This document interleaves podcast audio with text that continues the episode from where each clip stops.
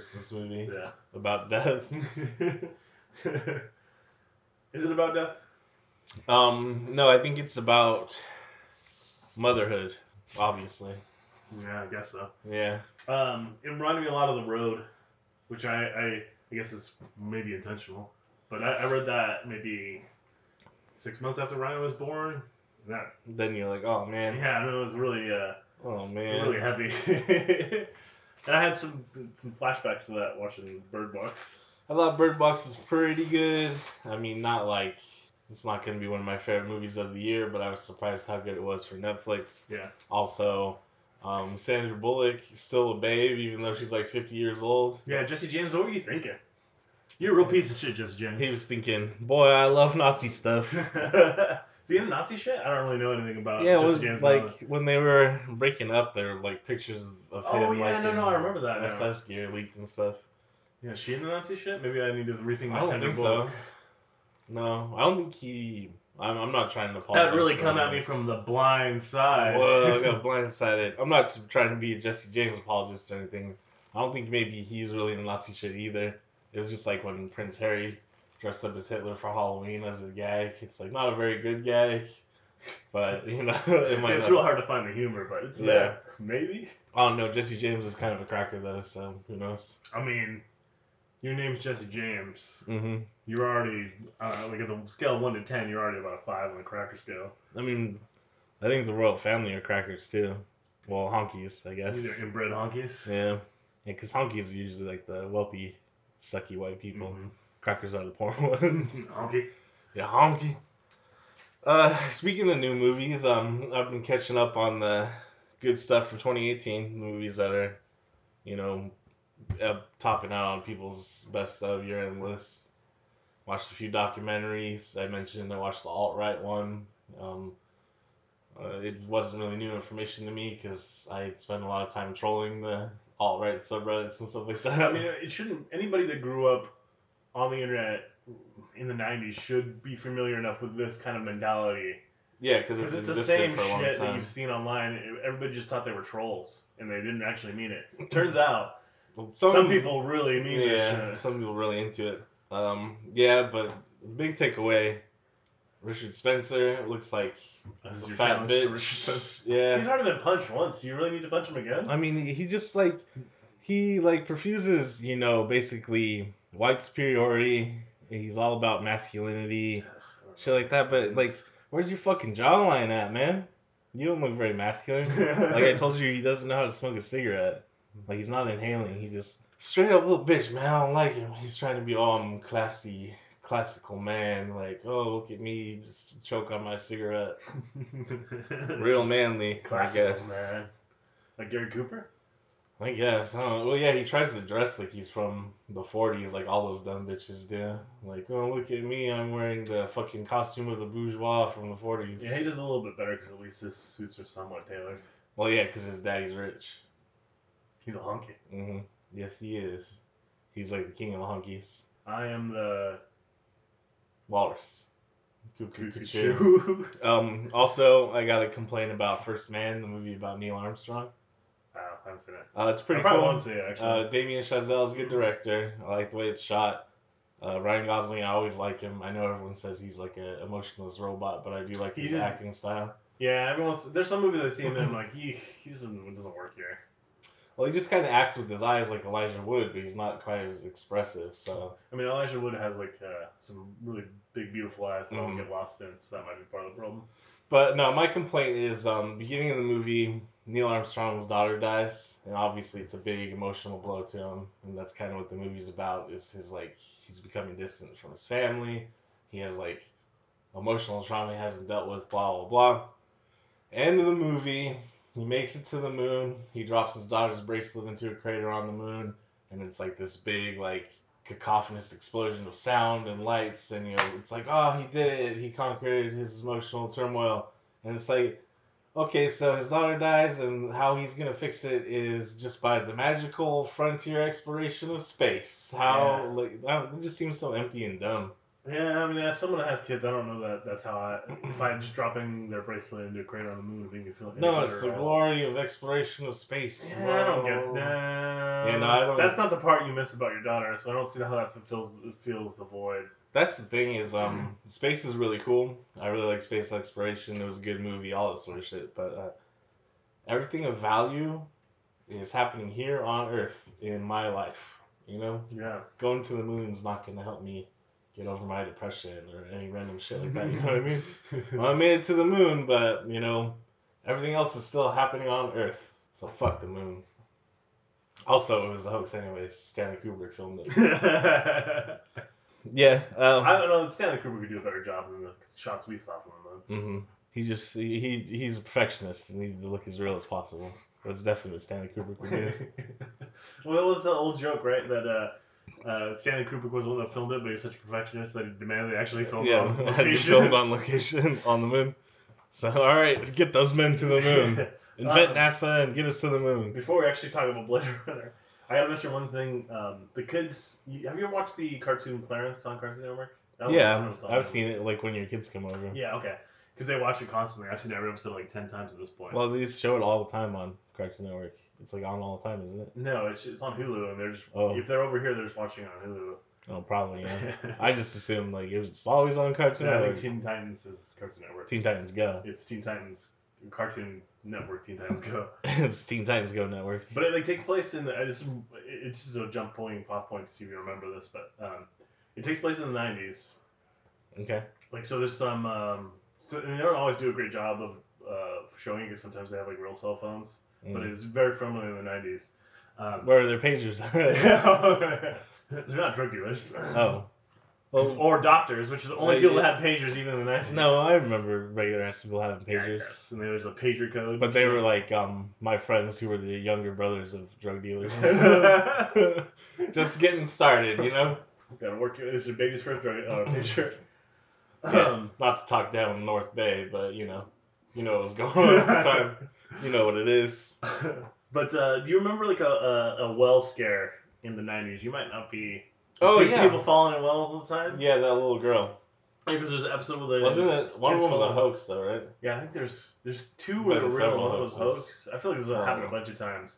Enough that like there's an episode of The Simpsons about it, where Mhm. Sting is in it. Yeah. Bart gets stuck on the wall. They makes a song about it. And you remember mom like repeatedly tell us to be careful about open wells. and Mhm. We're gonna run into all these open wells in fucking Yeah. North Bay. yeah, the North Bay area, pretty urban. Uh, I, I mean, mean- we had a creek behind our house. Yeah, I mean the Oh, Wait. which will come up again in this podcast. 'cause I need to talk about some of the some of the sound work was interesting to the runs you creeks. we'll get to it. We'll And there was that it. strawberry farm. I guess they could have had a well, but Yeah, or over by you know like um when uh you started going to Grange, the junior high school, Uh-huh. you'd have to go by like that train track area. Well was- over, that's that- probably well over there. yeah, I mean it's pretty like run down and old, so maybe over there. I just don't think that area of California is known for its wells, but it, it happened enough that mom was worried about it. Yeah. Yeah, unfortunately, Mom's got a little bit of that streak where it's like made up shit on the news to scare people, and she'll believe it for a little bit. Yeah, but yeah, kids were getting lost in wells. Um, one of them, well, her name was uh, originally uh, Sadako, but Samara, and uh, she's a spooky ghost now in the documentary uh, The Ring, or Ringu, depending on what region you saw it from. That's the most famous little girl falling down a well, I think. Hmm, that's it.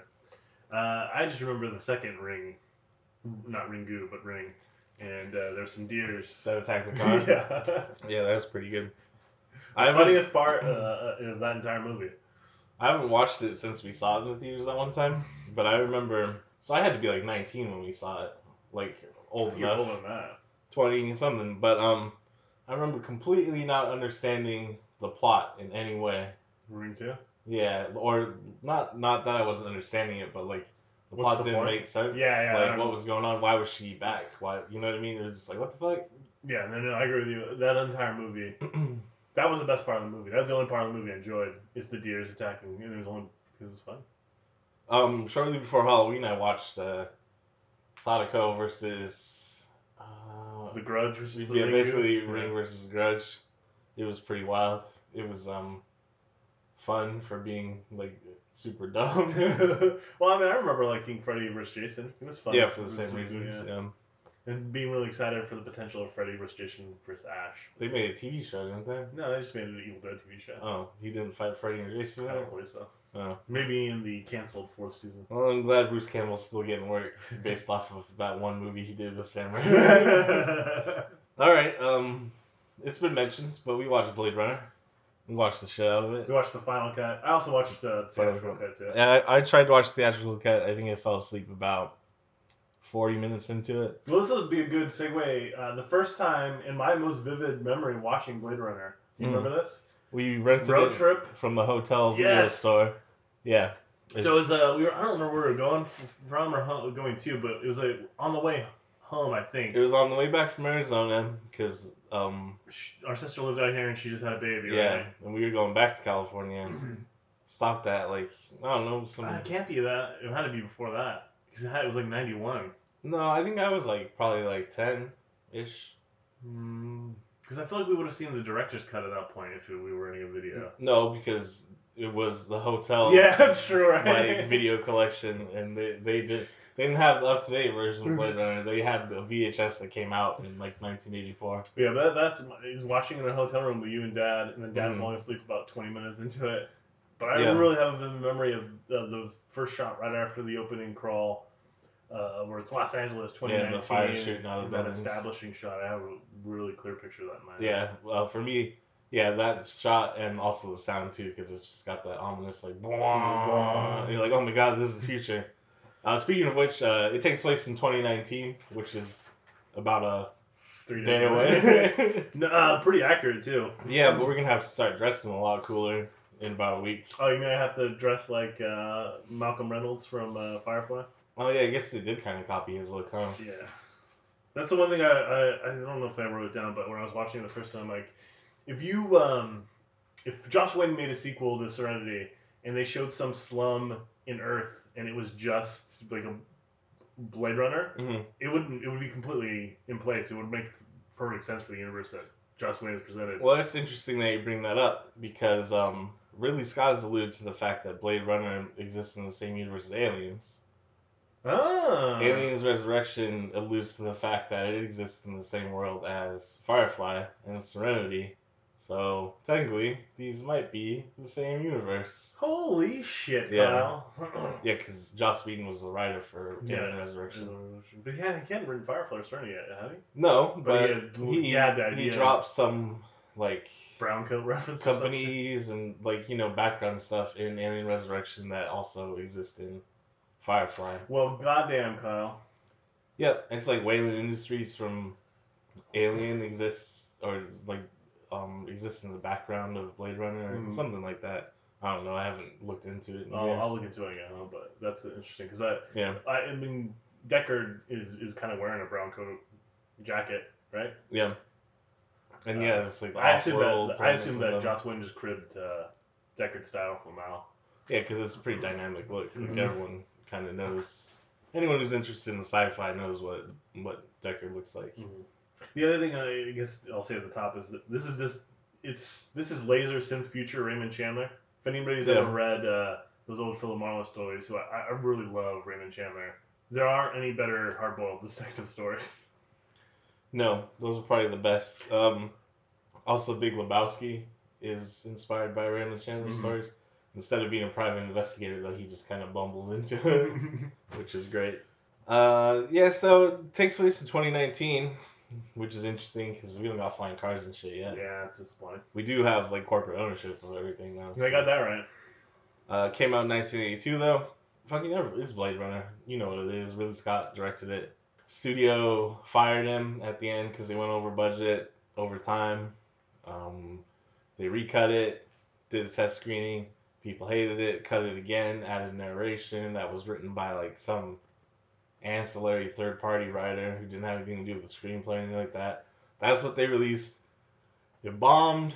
Um, I mean, it also came out the same weekend as E.T. So, Mm, that's a rough one. yep, That's one that my kids watch. Et. E.T. Yeah. That's a good one. That's a good one. Oh, we could probably watch E.T. I don't know. I feel like we're cheating by watching actual good movies. Then. Yeah, I do a little bit too. I mean, bla- for the most part, we've watched you know low movies that have not made a lot of money. Yeah, that's Um, true. E.T. is, is, is a movie that's made a That's a ton of money. blockbuster. Blade Runner is, I'd say Blade Runner is like the blockbuster of cult movies, though. I don't. Yeah, like, I guess. mean, it's like top of the pile. Like Robocop, Blade, you know what movies you think of that are cult movies? but Yeah, are actually that's like true. really good. Mhm. big part of the zeitgeist. Um, but yeah, so then, uh, uh, you know, it's uh, opening weekend is ET, so it's already fucked. Then it had like bad word of mouth because people complained about how long it was and they didn't understand the plot, shit like that.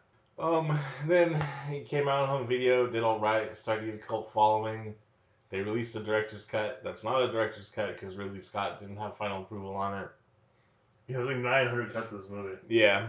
Um, but we watched the final cut, which is Ridley Scott's cut of the movie. Yeah, and again, I, we also kind of watched theatrical cut too, just to Yeah. refresh our memories. Mhm. Um, Just remember that bad narration. yeah, narration. Well, Harrison Ford thought it was dumb as shit, so he's just reading it like, Like, this is dumb shit. yeah.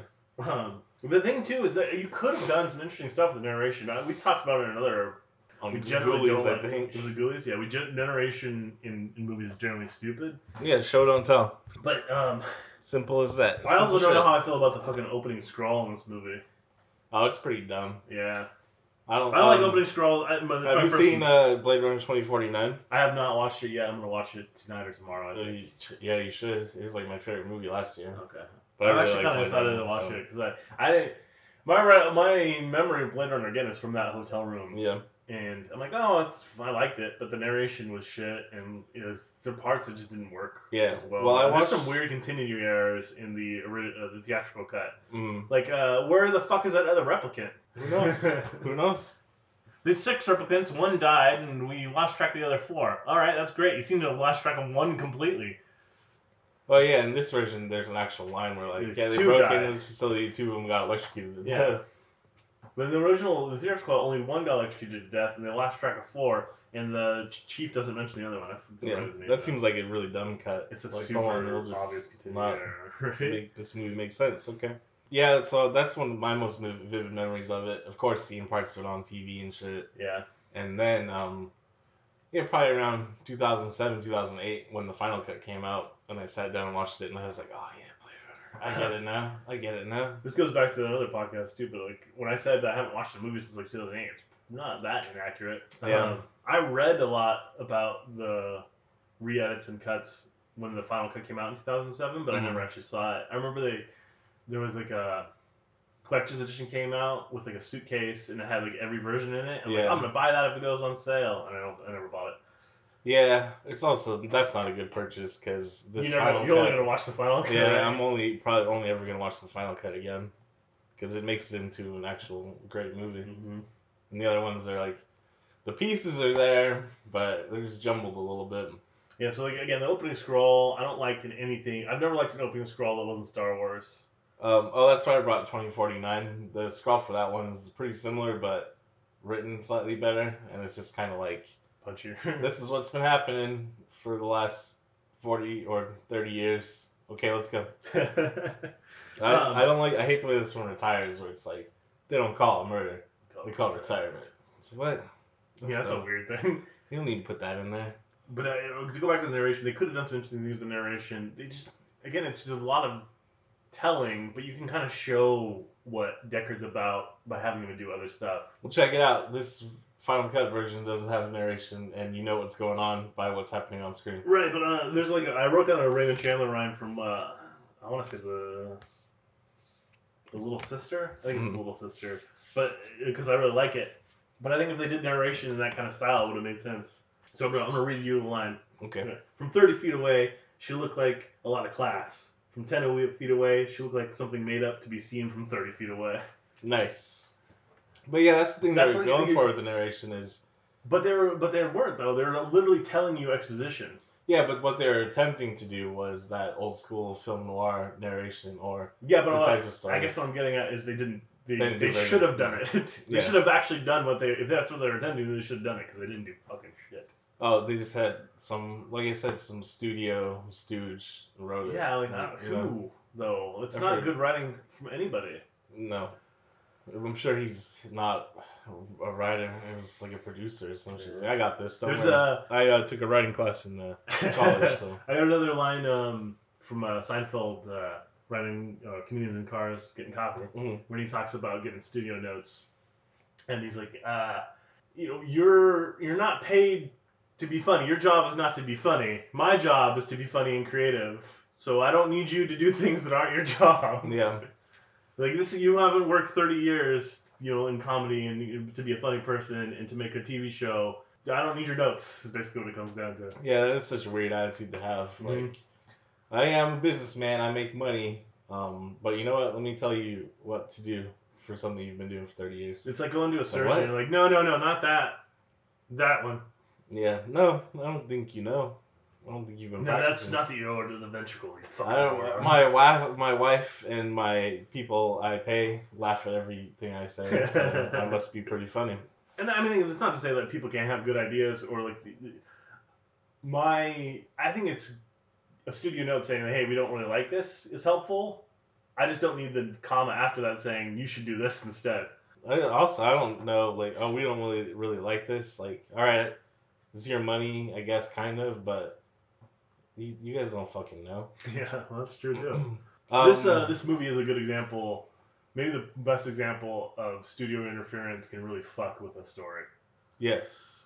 Uh, Ridley Scott, um, to be honest, like didn't do himself any favors while they're filming it. Uh, he's got that perfectionist streak like Stanley Kubrick. Problem is, he didn't have the clout to be Stanley Kubrick. So all he ended up doing was annoying uh, people that did have a lot of power in the industry, like Harrison Ford and Rutger Hauer. And uh, he did go over budget. They shot for way too long. None of the cast and crew got along with him. All sorts of stuff. So you know, Ridley Scott's kind of a dick. The studio didn't like him, and that's what happened.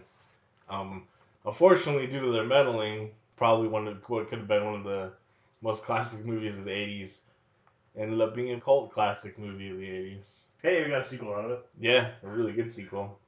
Which there's some things I need to talk about that the sequel does a lot better than the original when we get to it. Right, It'll be a specific part okay? when we get to it. Um, Yeah, but uh, yeah, so fucking fuck yeah, miniatures. First opening Oh yeah, of the my movie. thing. Like, yeah, more miniatures. This is a household Recall starts too. Like, check out miniature Mars. This one's like, well, check out miniature future Los Angeles. The Blade Runner miniatures are, are way cooler. Th- th- This Yeah. goes back to something we talked about, although I don't think we actually posted it in the um, we didn't because of the Lord of the Rings Christmas podcast. Uh, I didn't. we know. didn't. Yeah, we kind of we recorded it, but we didn't really have a format, and it didn't really work out. Yeah, it was just a little too messy. So might be something you get as a bonus podcast at Yeah, some point. we'll We'll, try again next year. Miniature work is something that has completely almost disappeared from movies. Um, Yeah, and I think it's CG, terrible. CG that shit now. Right, but you can do both. Do miniatures and then touch it up. touch it up or- with some yeah. CG. It's gonna look so good, trust me. Mm, yeah, Lord of the Rings. Yeah. So it'll be fun. But this movie yeah, looks amazing. It's Marvel. straight lit- lit- Marvel, start using miniatures. God damn it. Yes. I'm tired of just seeing Oh man. ninety percent CG. Robert. Downey Jr. on hundred percent CG foreground, background, interacting with hundred percent CG characters. Like, I'm not trying to watch a fucking video game. These are all I mean, mat work, miniatures, CG. They're all techniques that you should be used together. But that's just I'll get off my Like, man, now. it worked for 50 years. So Yeah. we'll I mean, Lord of the Rings is, the kind of the movie that brought all those elements together, and it's one of the Mhm. most visually appealing movies of the last thirty years. The last 20 years at least. Yeah. I was Whenever trying to what remember. Phantom Menace came out in '99, right? Yeah, that was more visually appealing Phantom Menace. Yeah, that's what I mean. But Phantom Menace was the start of like fucking do everything on green screens. Yeah. And it got clowned on so hard. All the prequel trilogy did about that, and now that's all you see in big budget movies. Cause that shit's cheap and easy. Ridley Scott specifically said, uh, "I only make entertainment films. There's not any artist artistry or philosophy in Blade Runner. It's just supposed to be entertainment."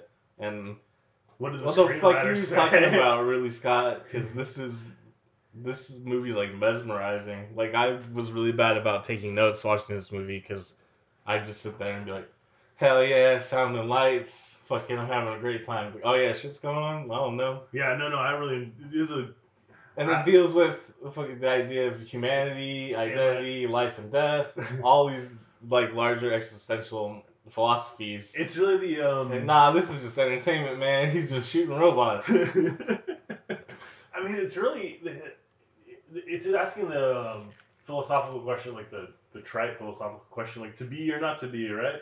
yeah, just like Pris says at one point. Mm-hmm. Or it's just that, right? In the Yeah, when she's hanging out with uh, JF, uh, J.S. Sebastian, Yeah. Who has uh, Methuselah syndrome, makes him older, right? yeah. Um, he says he's 25. Obviously, he older actor.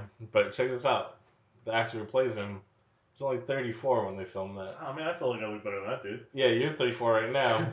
Don't look anything like that guy. Like, you sure you didn't actually have Methuselah syndrome? I don't know, man. Like, that was pretty like he was pretty hard 34 years, I guess. This is a problem though, is like white people go in the sun too much and don't put on sunblock. Oh.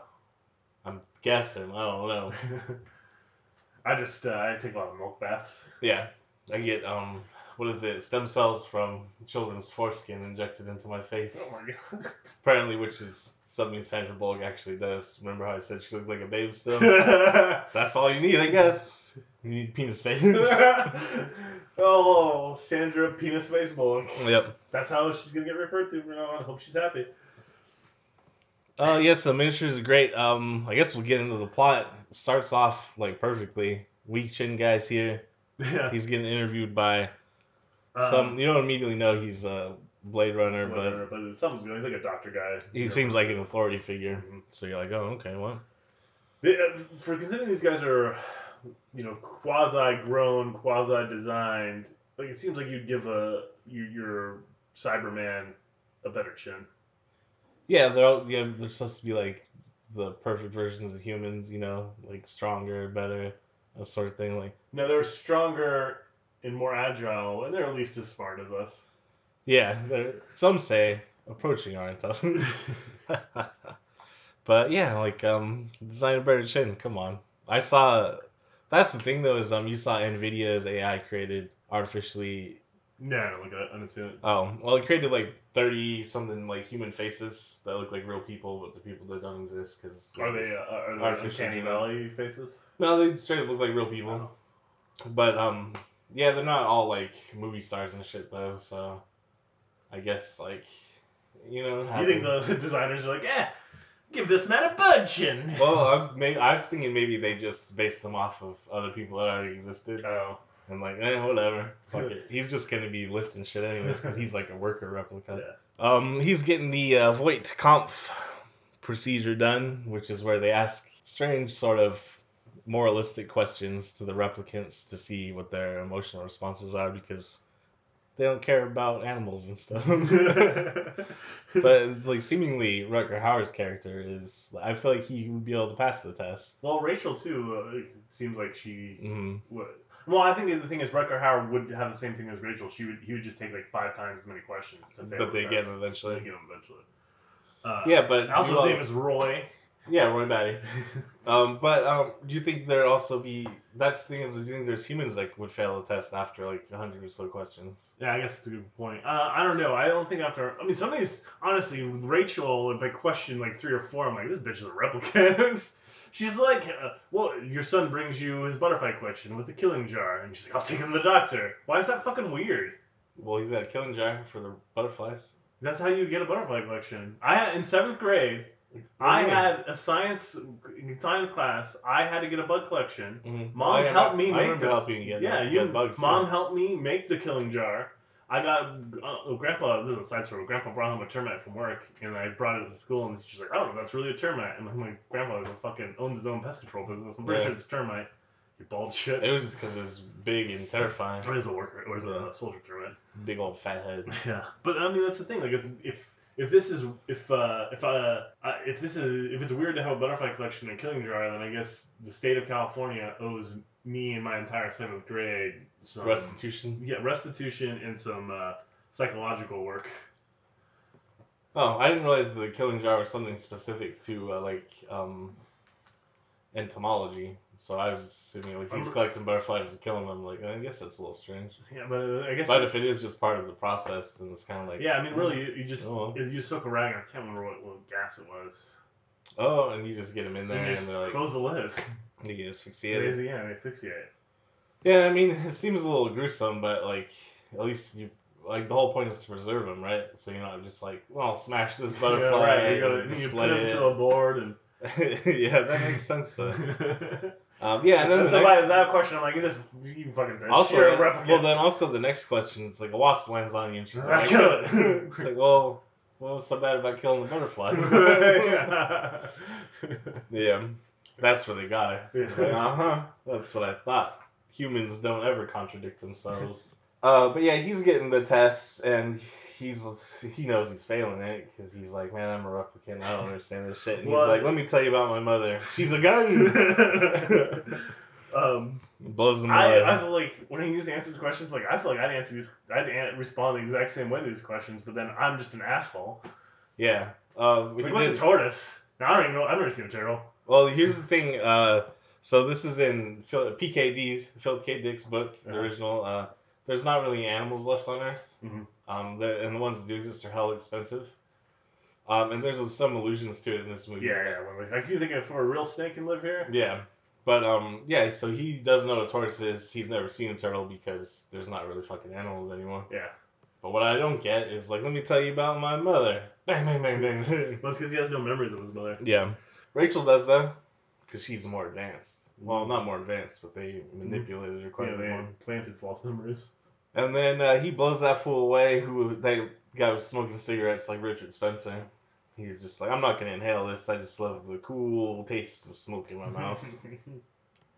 but immediately, cut to who's that? Is that Han Solo? No, his haircut's better.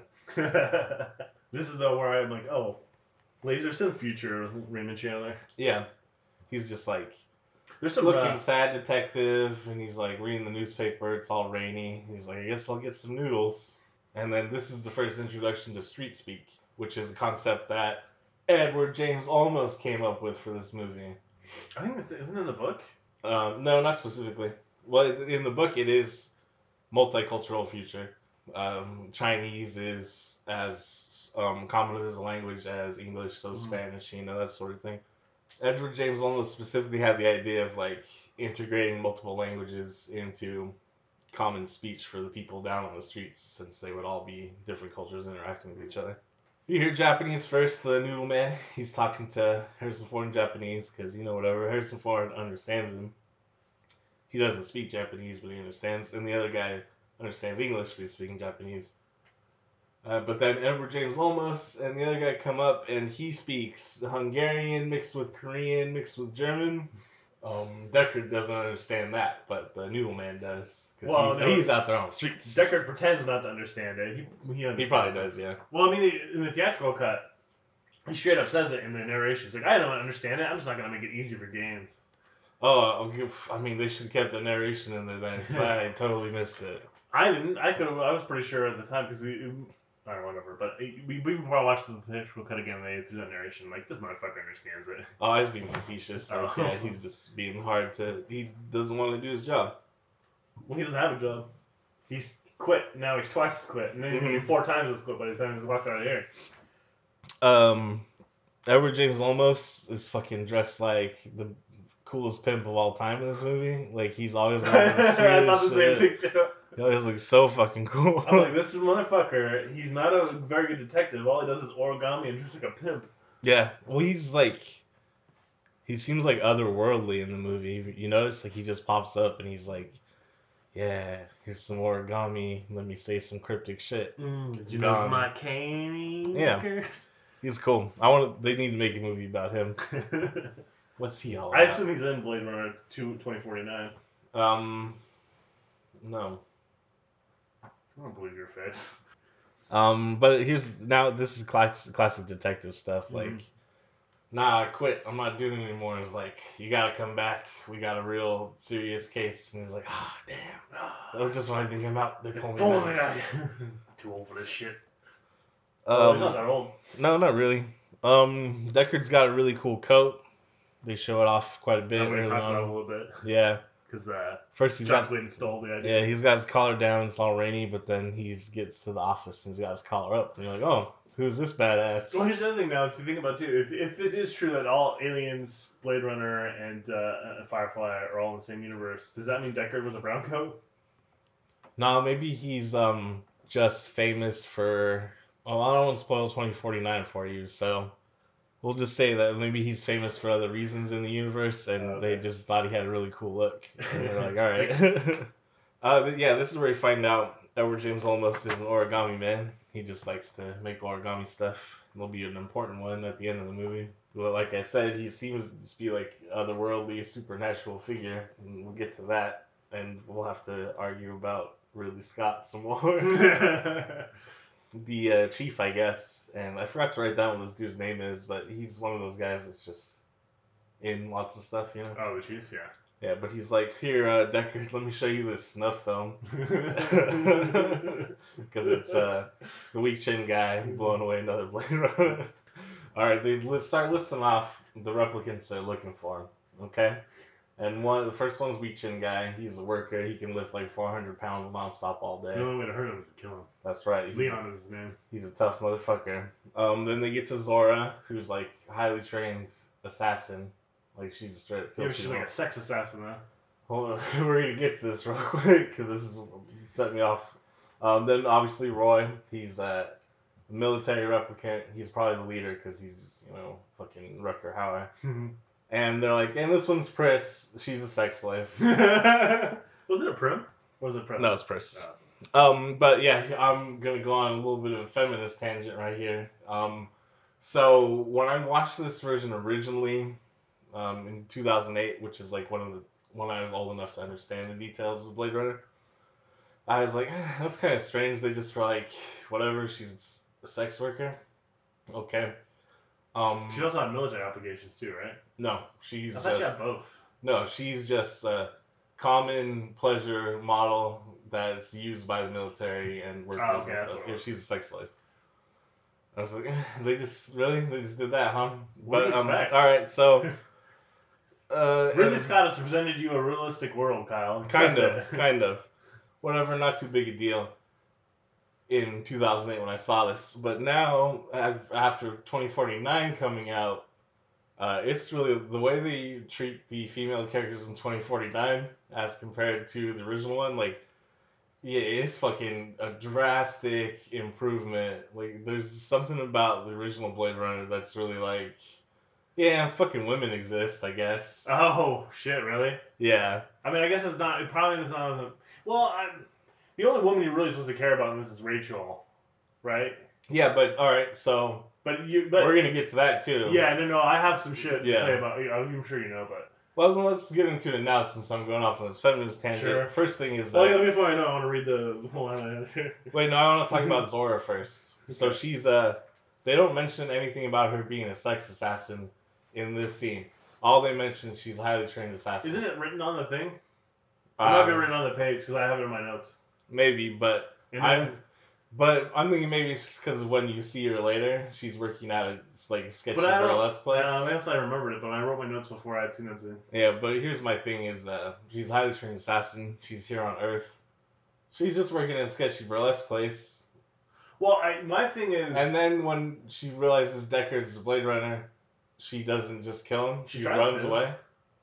She tries to kill him, and then like the other uh, sex workers see her, and Yeah, so but why off. she just kill? She's already on the run. Only got a few days left to live anyway. I don't know if it's in the movie it doesn't work, but uh, I think that's her Yeah, thing. She yeah. doesn't want. She's afraid she's gonna get caught. Is what it. Yeah, So she but knows but she off. just like straight runs away. Like like I don't know. It's just like women. You know, like I just feel like they, they handle the female characters so badly. in this. Yeah. And then later on, uh, Daryl Hannah's big fight scene with Deckard. It's like, well, we got to be able to see her nipples and stuff. you know what I mean? Well, I mean, is- again, uh, we've talked about this multiple times on other movies, so I don't know how often I want to mention like the unnecessary nudity. Yeah. You see it, but we didn't really need to see any of their breasts in this movie. No, It could all be straight up implied. We know what's going on. um, I don't like that. I don't mind nudity in films. Um, and the nudity is not like super upsetting in this movie. yeah, it's not Like, necessarily just- gratuitous. It's I just feel like um, they're like whatever. Yeah, there's some female replicants. I don't know, whatever.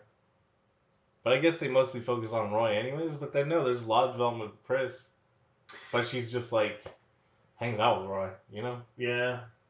I, really, the only replicant you get some development with Roy. Leon is not a real character.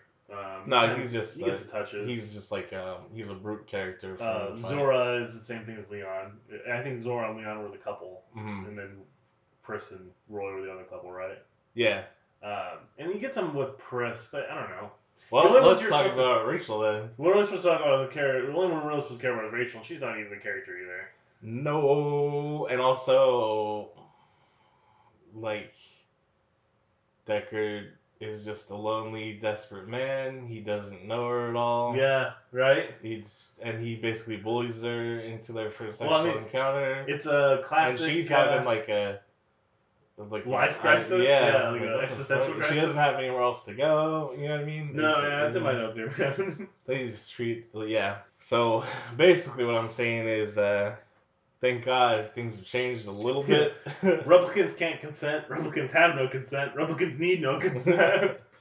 yeah. Um, Denis Villeneuve did. let me a- teach. Let me teach you how to make sex. Yeah, did a much better job with the female characters in 2049.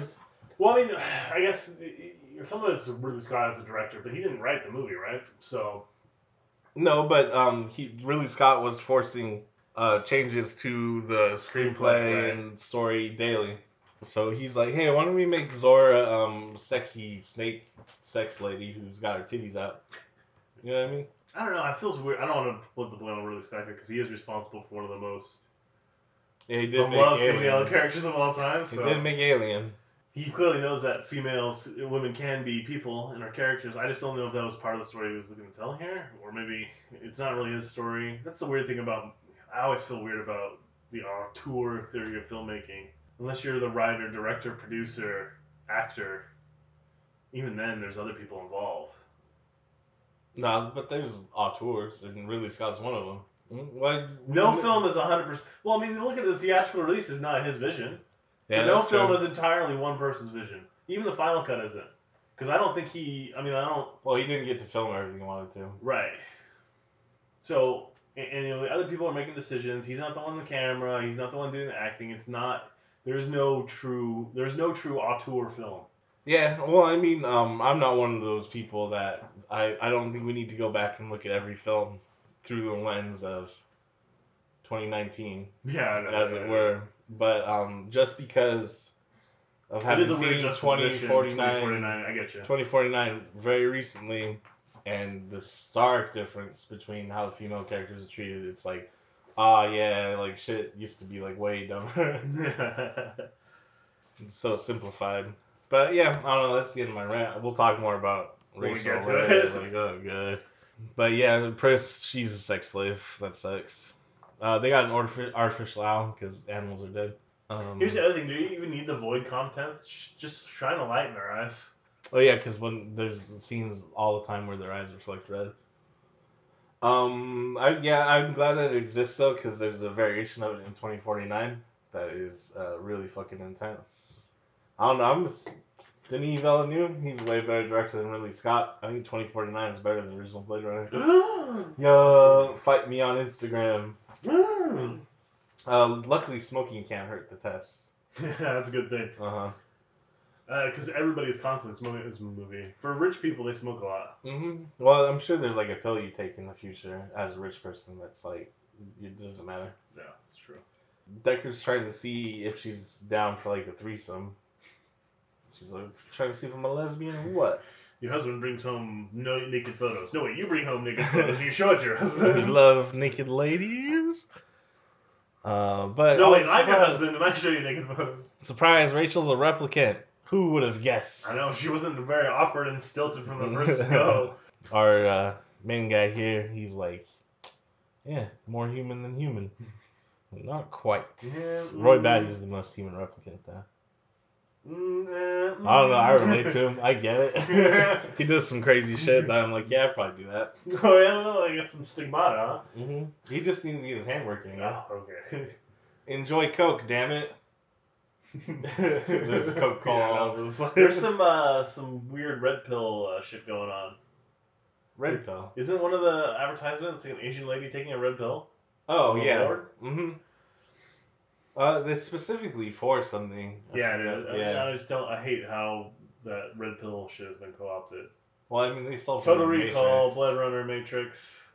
Yeah. Well, they're- all the people on the internet that talk about the Red Pill got it from the Matrix because they're all weren't born until 1995. I 1995. imagine they've seen Total Recall. Though. Maybe. But now they're up on it because they're all into the mythology of it. So now they know every movie that has a red pill. Yeah, it. which is interesting because it, its origins are Matrix, a major studio film with major studio interference, and they're like, yeah, the red pill, you take it, you can see through all the lies. I learned about it in this major studio film. really Thanks, Warner Brothers. Thanks, Warner Brothers. That's the same thing with the um using the V for Vendetta Guy Fawkes mask. Oh yeah. Like, uh, yeah, man, I know uh, Alan Moore did originally, but you didn't learn about it until you saw that shitty Kevin McTeigue Wachowski brothers version of it, and that's where you got the idea. Warner Brothers makes money off of every one of those goddamn masks you buy, you fucking idiots. We're anonymous. We don't. fucking get, man. You fucking nerds on the internet don't know shit. You do like five minutes of research and you're like, I don't know, it looks cool.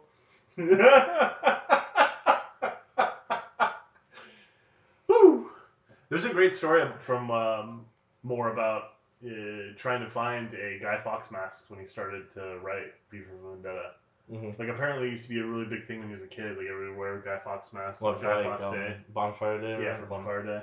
But then when he went to to uh, write the uh, graphic novel, he was trying to find one, you know, for artist reference, and like they just didn't sell anymore. Oh, because of Thatcher's England, huh? Mhm. No, we can't, you know, gener- no fun allowed. Yeah, well, it's also a rebel. But you know what? Uh, Guy Fawkes was a fucking Catholic extremist terrorist, so fuck Guy Fawkes too. They're like, oh yeah, we're anonymous. We just uh, want to overthrow the government for the Catholics. Ugh. for your king wears the pony hat back in Rome. Yeah, that's what I mean. Like, fucking do your, re- do your research, you fucking nerds. Yeah, there might be some background noise. That's uh, my cat snoring. Snores as loud as I do.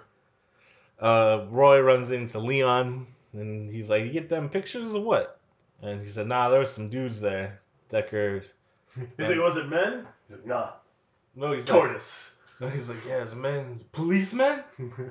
But yeah, um, Edward James Olmos and Deckard check out a spot that Liam was at. then again, we have uh, we have Gaines here. Instead of doing actual police work, doing origami. Like, oh, I'm make a matchstick dick, man. yeah, uh, but they do find the snake scale. Well, we don't know the snake scale yet. Yeah, he found the snake scale. First, he's like, "What's this? Dookie in the tub?" Yeah, There's some green shit in there. like, oh, a scale. Okay, Mm, replicant that was snake. That was snake Dookie.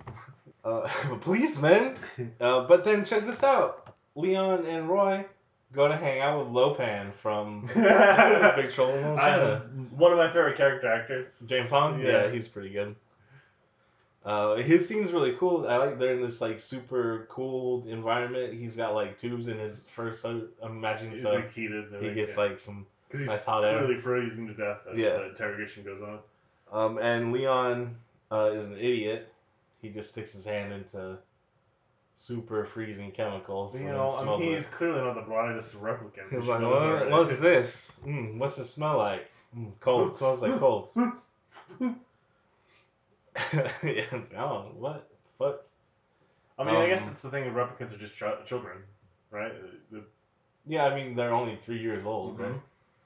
They Uh, obsess over weird shit. That's why Leon has the uh, pictures that he's always taking. mhm.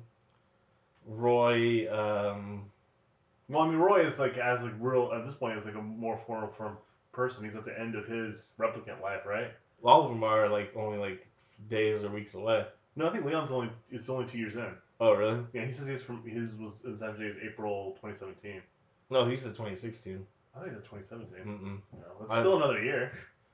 Yeah, well, um, I well, yeah, And Roy But- is like at the end of his life. well, no, I, um, I think even Roy is like starting to break down. Uh, that's the thing is, I don't think it's like specifically Right, four yeah, yeah, years. It's you know, at the Roughly. most, you're gonna get four years. Yeah. Also, I guess Roy's probably reading lots of books and shit. He seems like he's interested in. Um. He, he does seem like a smarter replicant than the other ones too. He does beat the uh, doctor in chess. Yeah. Well, I think uh, the whole idea is that he's um, a military replicant designed for fighting off world, but uh, I'm sure he's in a leadership position, so it's like, oh, he's fucking West Point, you know, top of the class kind of like military guy, presumably. Like some sort of like admiration for the military top brass kind of idea. Yeah, I guess I don't know if you're if you're worried about replicants, it seems like a bad idea to design leader replicants to be in charge of your army. You should probably just have regular humans do that. Yeah, That's just me, you know, trying to plan. it might be the case. guys. It might just be. Uh, The, the the whole other thing too is, is like someone needs to read some more Isaac Asimov because there are some some rules that you should have paid attention to. Um, well, I think another thing you could possibly consider is uh, since that's the whole point of the movie a little bit, or at least that's vaguely the philosophy of it. Really, is- Scott said there was no point. It's just dumb. yeah, but someone else wrote the screenplay. right, and Kyle, he's a true auteur filmmaker. yeah, but um, my point it's not ever specifically stated in the movie, which Yeah. might be because um, Ridley Scott changed it. But there is a theme in the movie that's inherent from the screenplay, presumably, where it's about these replicants. Oh, they're replicants, but are are they're Are human, they real right? people? Right? They're Are close they- enough to being Are they alive? So possibly this isn't Roy's programming at all. This is just how Roy developed alive. as a human being, mm-hmm. since presumably they're not fucking androids. They're, They're like not. cybernetic. Well, they seem to be biological. Because right now they're talking to James Hong. He designs their eyes, Yeah, and he seems to be working with actual realish eyes. biology. Yeah, and they bleed. It looks like red blood. We don't see any servos or gears when they get shot. It looks like it's just inside a human being. And they go into this more in 2049. I'm pretty sure replicants are just more like biomechanical Well, clones. even then, still, uh, you, if you're programming memories into them, you got to be able to program certain things that. Uh, just this is a poor, this is a poor setup Mhm. to run your uh, your industry on. Well, yeah, I think that's the whole thing. Is they're not just programs. You know, they're not. They're Yeah, I get it, but I Yeah. I guess my whole point is then it doesn't really work. You can't have. This is gonna be the same problem we run into in a few years with with AI. I guess if you ever get Yeah. true artificial intelligence, you can't have an unpredictable product you're selling because Mhm. that company is gonna be sued out of existence the second the, the, a replicant goes crazy and kills 20 people and steals a shuttle and lands on Earth and kills the Tyrell Corporation, a Blade Runner. And well. That's why replicants are legal on Earth is because of a replicant uprising off world. Right, but that's what you see what I'm getting at. If there's Mhm. ever an uprising off world, guess what? There's not going to be a Tyrell Corporation anymore making replicants. Unless Tyrell Corporation owns everything, including power in the government, like know. corporations do now. I, yeah, but even then, like, there's been this has happened before. There's been huge corporations that have had a lot of power in in the world, like the Dutch East India Company. Mhm. Uh, and if they fuck up, it causes huge problems, you know, for the governments that are, you know, supposedly backing these companies. Yeah, But the companies still just fucking go away. um, maybe. Um, I don't know. yeah, I don't, like, we'll see in the future. I, this is only three days away, man. no, this is November 2019, so it's about a year away. Jeez. Um, let's uh, you know, uh, Lo Pan, James Hong, they're like, man, why do we gotta die? We need, we gotta get this shit fixed. Like, help us not die. And he's like, man, I just make your eyes. And then he tells them about, um, Dr. Tyrell. Oh, what's his actual name? I want to say Dr. Tyrell, but it's Tyrell Corporation. yeah. Um, and his name's like Edson Tyrell or something like that. His name is Tyrell. Oh, is it? Yeah. Okay. Um, he's like, yeah, fucking Tyrell. No, he knows all them shits. And um, my presumably Roy's like, hmm, how do we get to Tyrell? Hmm. But it doesn't matter because we cut to Deckard. He's going home. He's like, man, what a night! Found that scale and everything. and there's an elevator gremlin. It's Rachel. But he's like super surprised, like as if he saw a monster. I was like, damn elevator gremlin. He's about to blow her away with this. Yeah, and she's like, "Oh man, Tyrell told me I'm a replicant. It's bullshit. Look, I got pictures." And he knows some of her memories. He's like, "That's that's bullshit." He's like, let me tell you some things about yourself you've never told anyone. yeah, and she's like, "Oh man, man, that spider story bothered me." about the spiders eating the wild. Yeah, which I mean, I know this thing that happens, you know, but uh, just the way it's told and like the lighting in the scene and stuff, I was like, "Oh, this is sad." I'm just imagining her. Well, not her, obviously, but Tyrell's actual niece as a little girl watching that. Like, oh man, that'd be pretty sad for a little kid. Well, I mean, in a way, she gets to live uh, that the experience of the spider because it's kind of like, you know, her entire world's getting eaten alive right now. Mm, interesting. Good screenplay. Whoever wrote that line, His, name, sure. his name was William Peoples Reed. But we can't be certain that it's actually him.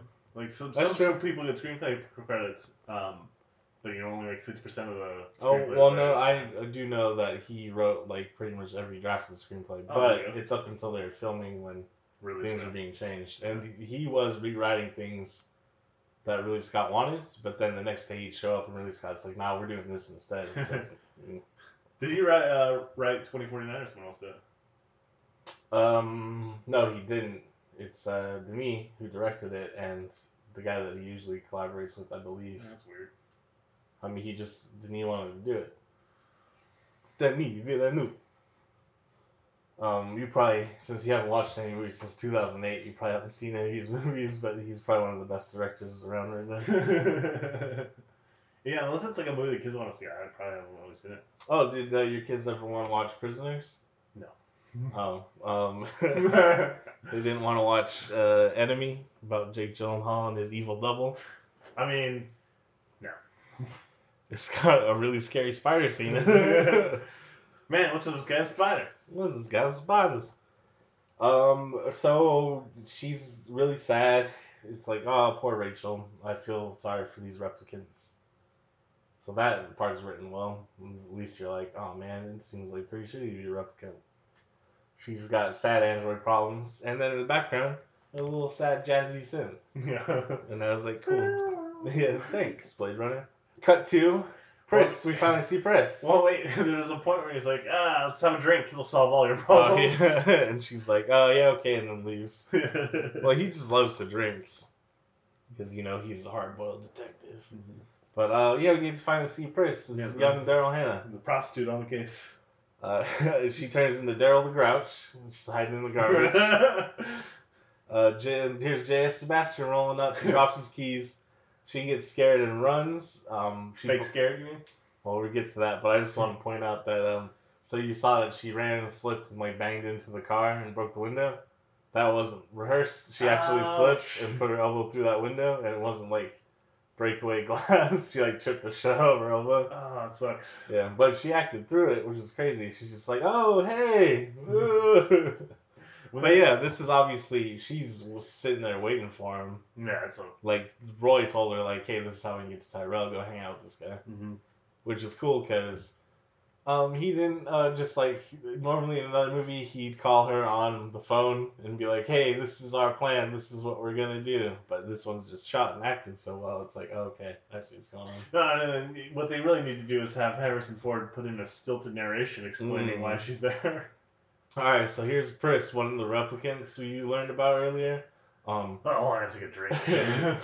uh, she's trying to uh, trick this guy. You see, here she goes right now. gonna give it a trick on. yeah, She's gonna turn trick, but not that guy. Um, but J.S. Sebastian is another lonely man. Yeah, well, seems creep- nice. Creeper weirdo, and then we learn. I don't think he's a creeper weirdo. No, no, he's a weirdo. Well, Creeps are obviously dangerous. Weirdos are just weird. Yeah, well, he does have these weird dwarf monsters that he created, which presumably are replicant, Which they're are essentially legal. replicants because he's a genetic engineer.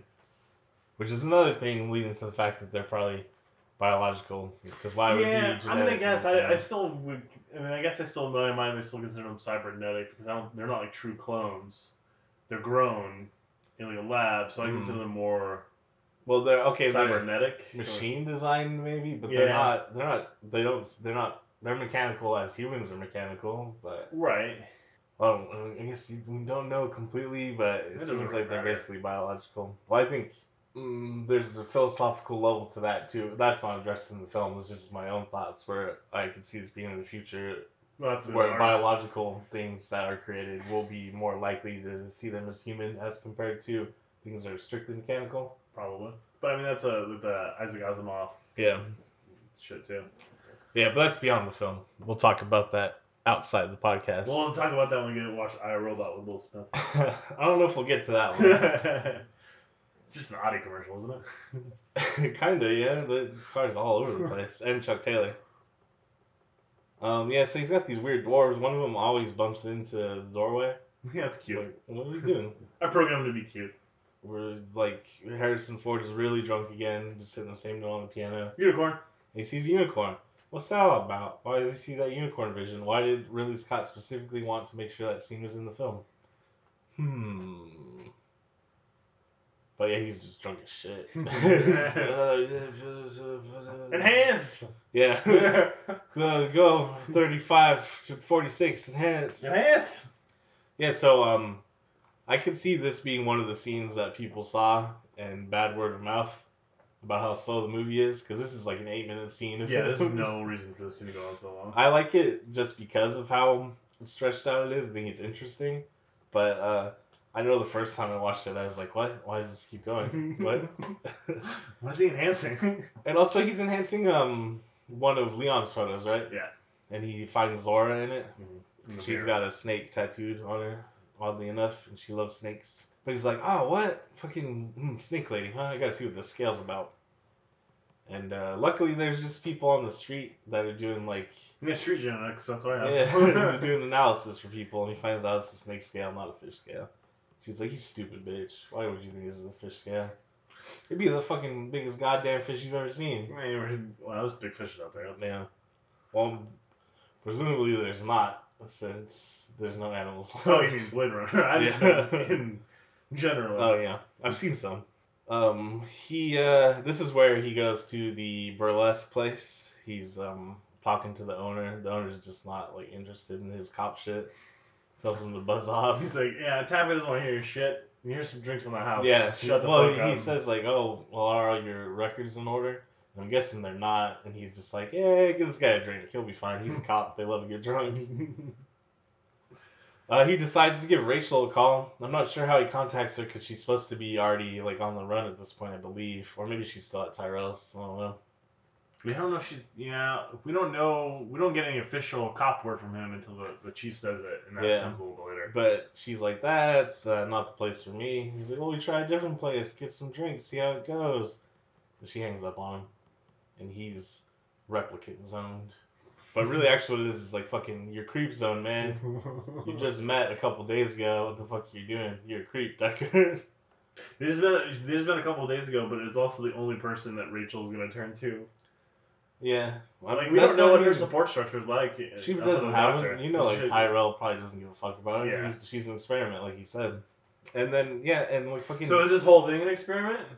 I don't know. Decker is just a Is she- lonely piece of shit. Is Dr. Tyrell pushing Rachel on because that's part of the experiment? well, no, it seems like Decker's just uh, going after her. Yeah. He's just lonely. He's a lonely man trying to regain According to narration, an ex-wife. Yeah, he um, he, I think he was married in the book too. Still, still married. That's the other thing. I'm starting to read Philip K. Dick. The only thing I've ever read of his is uh, PKD. Man in the High Castle. Oh, the one about Hitler. Hitler?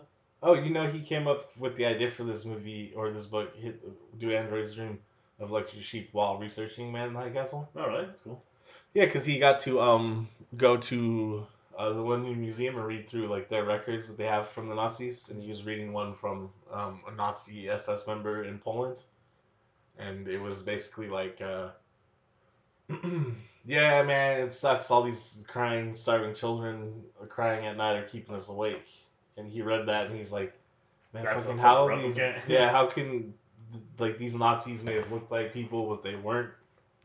And then that's how I came up with the idea for replicants. They weren't called replicants in the book; they're just androids. Yeah. And in the book, they probably were androids, not just bio monsters. This is where I started to zone out, not because the movie's boring, but because I was starting to get like really enraptured with the like set design and sound and stuff. So my notes are gonna be pretty sparse.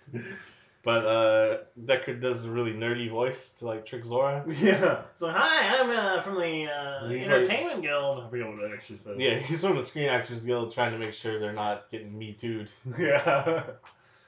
And she's like, man, you know I am. He's like, seriously, that shit. What's going on here? I, I I wonder in this scene, at what point does she pick up on him, him being a Blade Runner? Probably pretty quick, because um, you like you meet cops just out not doing cop stuff, and you're like, oh, that's a cop. yeah, but Deckard's supposed to be the best. Yeah, the best at being like the drunk detective cop. He's a true detective. Him, Woody, and Matthew McConaughey, All right, all right. And soon to be a Mahershala Ali. What? A black man? Yeah, a black man. He's gonna be a star of True Detective season three. You know how season two was great, one of the best things ever made. They definitely need a season three. Oh yeah, Zori gets retired. I don't like this scene because she just runs and gets shot.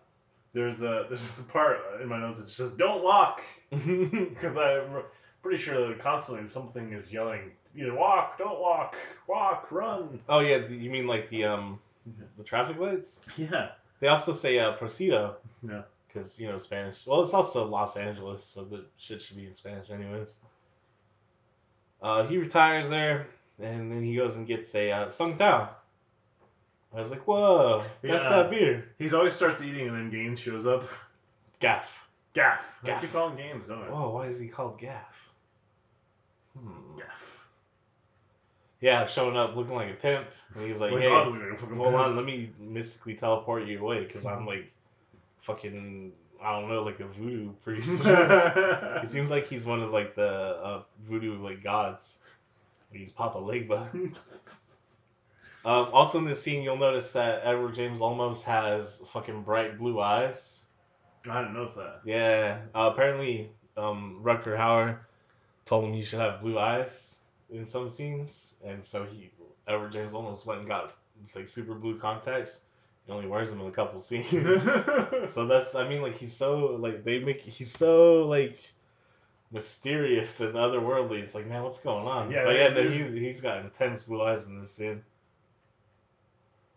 Um. oh, he catches a glimpse of Rachel, and sh- there's no way she's gonna not stand out with that hair and a giant fur coat, right? Yeah, you you look way out of place there. But Leon shows up, slapping him around. He's got a lot of weird lines in this scene. Mm-hmm. How old am I? What's Yeah. my weight? When's my birthday? Yeah, How tall am I? Time to die. This guy uh, plays Leon. Um, he's got a weak chin, so I don't like the look of him. I don't think he did a very good job acting either. Some of his line deliveries is really weird. I don't, I don't know if I think it was intentional, but I don't I don't, I don't like the choice. Yeah, I don't like it. Um, so I'm glad he gets shot in the cabeza by After- Rachel. After he tries to get uh, Deckard's eyes to the back of his head. hmm Rachel shoots him. She's like, How does it feel "Kapow!" to live in fear? Well, didn't last very long, I guess. I live in fear every goddamn I day. know, it doesn't help. Must be like- Have you seen these streets? Yeah, so they go back to Deckard's place, and here's where I'm going to talk about uh, Sassoon again, which I mentioned the creek and stuff. I was wondering when it was going to come up. Uh, remember, um, like every, like pretty much every afternoon, there'd be at one point just because there's so the like afternoon wind would show up 'cause it's Mhm. so windy there. I don't know the creek or whatever just created the perfect wind tunnel so that you'd always hear like ooh from the wind. Yeah. Uh, the background sound effects in their like sad scene they're having here about killing each other is like the same exact sound. It's like "Ooh." and I was like, whoa, it's the wind. It's the afternoon wind. You gonna go north? You gonna come with me? You gonna follow me? You gonna come after me when I go north? He's like, nah, I owe you one. But someone will. And then his eyes flash. And it's Edward James Olmos. And Yeah, she's what? like, damn, I won't be able to get away from him. He fucking teleports and shit. Edward, yeah, well, he's not gonna fucking do shit. He's gonna show up at your house, leave you an origami crane, and walk out. Yeah, because he's, I'm telling you, he's like an angel or something. but you notice Decker's eyes light up in the scene like he's a replicant. yeah, we'll have to talk about is he or isn't he? Um, I mean, Scott said he is, and that's why the unicorn scene's in the movie. That's why Edward James Olmos leaves him the origami unicorn at the Yeah. end because he Because knows, he the replicant. because he yeah. knows his memories because Yeah. implanted. Mhm. I mean, it kind of. If you take Blade Runner in isolation, it makes sense. I guess having not seen Blade Runner 2049, I can't Mhm. say for certain whether he's a replicant, but the fact that Deckard's in 2049 would make me think that he's not, because he should be dead if he's a replicant. Well, that's the thing is we um only the Nexus Six models we know for sure their lifespan. So there might be replicants like Rachel. Obviously, I'm thinking is designed to live longer. Well, she they say she's a Nexus 6, or at least the chief does. He's like, there's a Nexus 6 down at Tyrell Corporation, why don't you go put the machine on her? And he's like, what if it doesn't Oh, work? yeah, but um, she's yeah they might think she's a Nexus Six, but she's like special Tyrell off-brand. Like you know what I mean? It's like his own special design. know? Right, yeah, that's true. And I, I always, I mean, the next, obviously, the four year lifespan is something that is artificial. Like probably could make Mhm. them last longer if he wanted to. Well, he tries to say like he, he tries to argue with Roy about it when Roy shows up to kill him. And Well, it's eh. And then, I don't know. The thing that I, I guess what I would say in that argument with Roy is that Dr. Tyrell's like, once we've made you, it's your your your limit's set. Oh, meaning he can't fix it. He now. can't fix it now. It's too late. It was the what I got out of that. Oh, okay. I was thinking like it sounded more to me like during. but there was the- a point where the doctor's like, we made you as well as we could. yeah. But I, I still think that from what he's saying, the way he's talking, he's just saying that we made you this way. It's too late now, man. Yeah. Well, yeah. No. Uh, when you watch 2049, the it provides more context context to some of the things in the original Blade Runner. Yeah, but I guess based on the information I have in this movie, I take it at, at face value, which I have no reason not to. Yeah. Um, Deckard can't be a replicant because of Blade Runner 2049.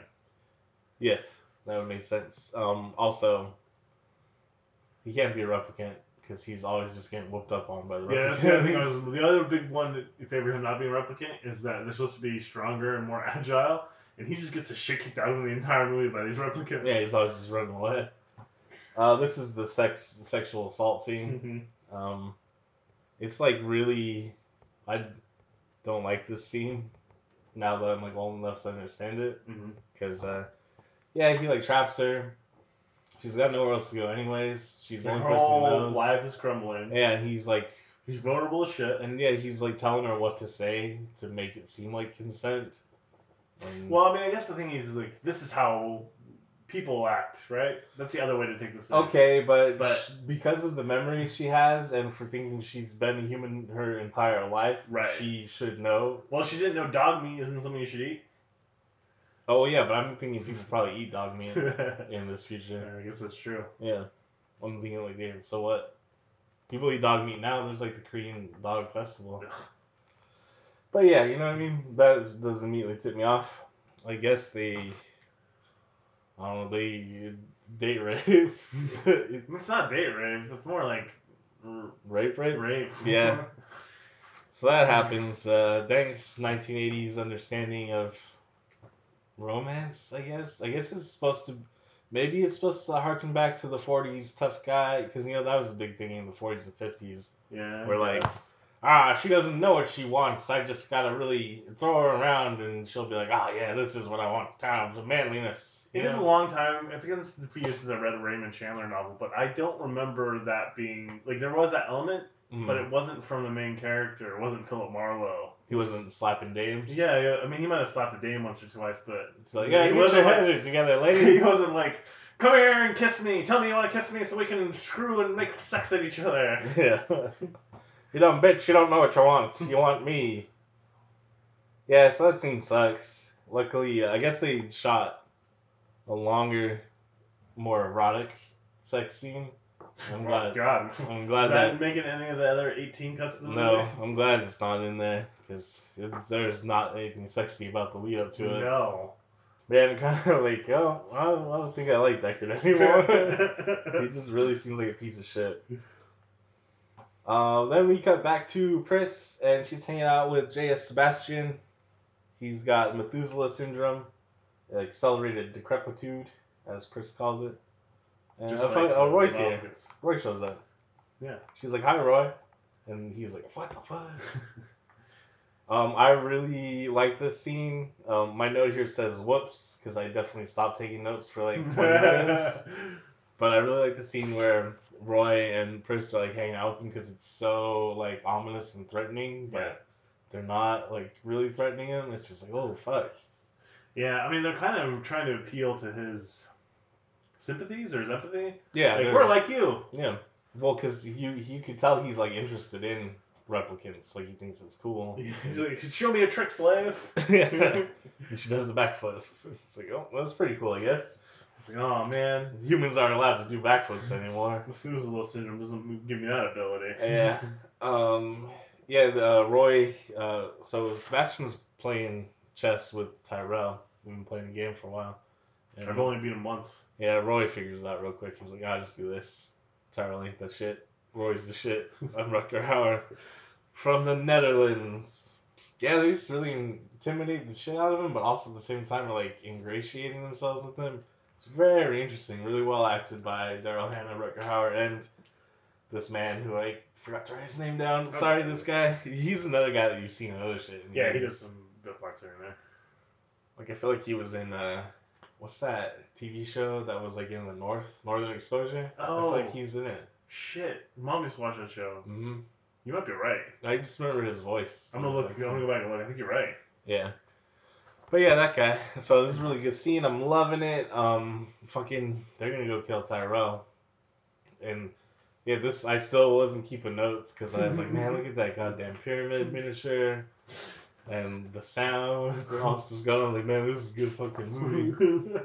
Uh, that's the thing about Blade Runner is um, I could definitely see when it came out people being like it's too slow, not anything's happening. But I uh, really like movies that are like have this meditative pace where a lot of times you are just like looking at lights and pictures and their sound. You know, You know, it's this will be a weird um, uh, comparison, but it actually remain, reminded me a little bit of My Neighbor Totoro yeah, with the because they do a lot of uh, just man, really the My Neighbor Totoro. Nothing happens in that fucking movie. no, it's just It's just a pace of everyday life. uh huh, it's a slice of life. But there's like, the you know the shots of like the meadows and shit mm-hmm. reminded me of that. Just the establishing.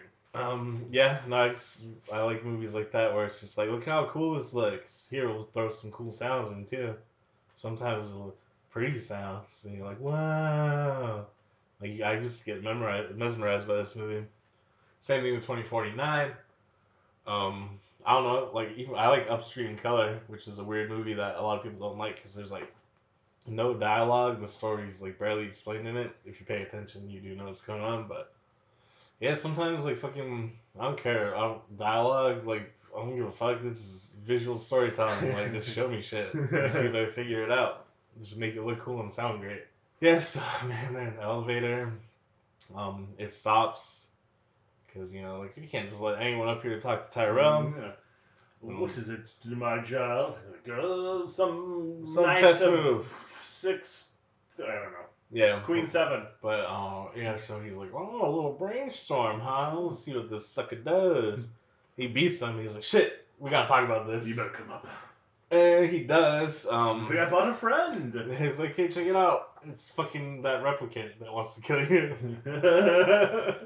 yeah, because Tyrell immediately knows who he is. Well, no, he doesn't know specifically who he is, but he's like, oh, okay. I'm surprised you didn't come here sooner. Yeah. Um, this um, it's at this point in the movie that I got like a like a Star Trek Wrath of Khan vibe. Like Roy is kind of like Khan, in that he's a genetically modified being that uh, is designed for war, um, but Um. wants to live his people to live a different life. Oh, so you're saying Star Trek copied Blade Runner? No, I'm saying that Blade Runner comes Star Trek. I think Wrath of Khan comes out after Blade Runner. Well, I mean, Star Trek was a 1960 show, and Khan appeared in that in like episode 20. What? I thought he didn't show up until the Wrath of Wrath of Khan. Khan is a sequel to the episode from the Star Trek TV show. Oh my god. Star Trek's so dumb, man. Rutger Hauer wasn't in Star Trek. That's crazy. Yeah, but I bet the set didn't look as dope as Tyrell's apartment. Uh, I mean, have you seen the Star Trek TV show? It sure as shit didn't. It's not cardboard. yeah. All the sets in this movie are great. It lit so well. I mean, really, Scott was a bitch about the lighting, and all the like lighting crew complained about him nonstop, but it worked out. yeah, I mean, sometimes you gotta be a bitch. I still don't really have any notes for what's going on here, but luckily I do remember this film. Well, I mean, there's a great Me- line in the theatrical release that didn't make it in the final cut. Whoa. I want more lifespan, fucker. That's the theatrical release? yeah, fucker. Oh my god. Yeah, Father works way better than the story, but that's a great line. oh.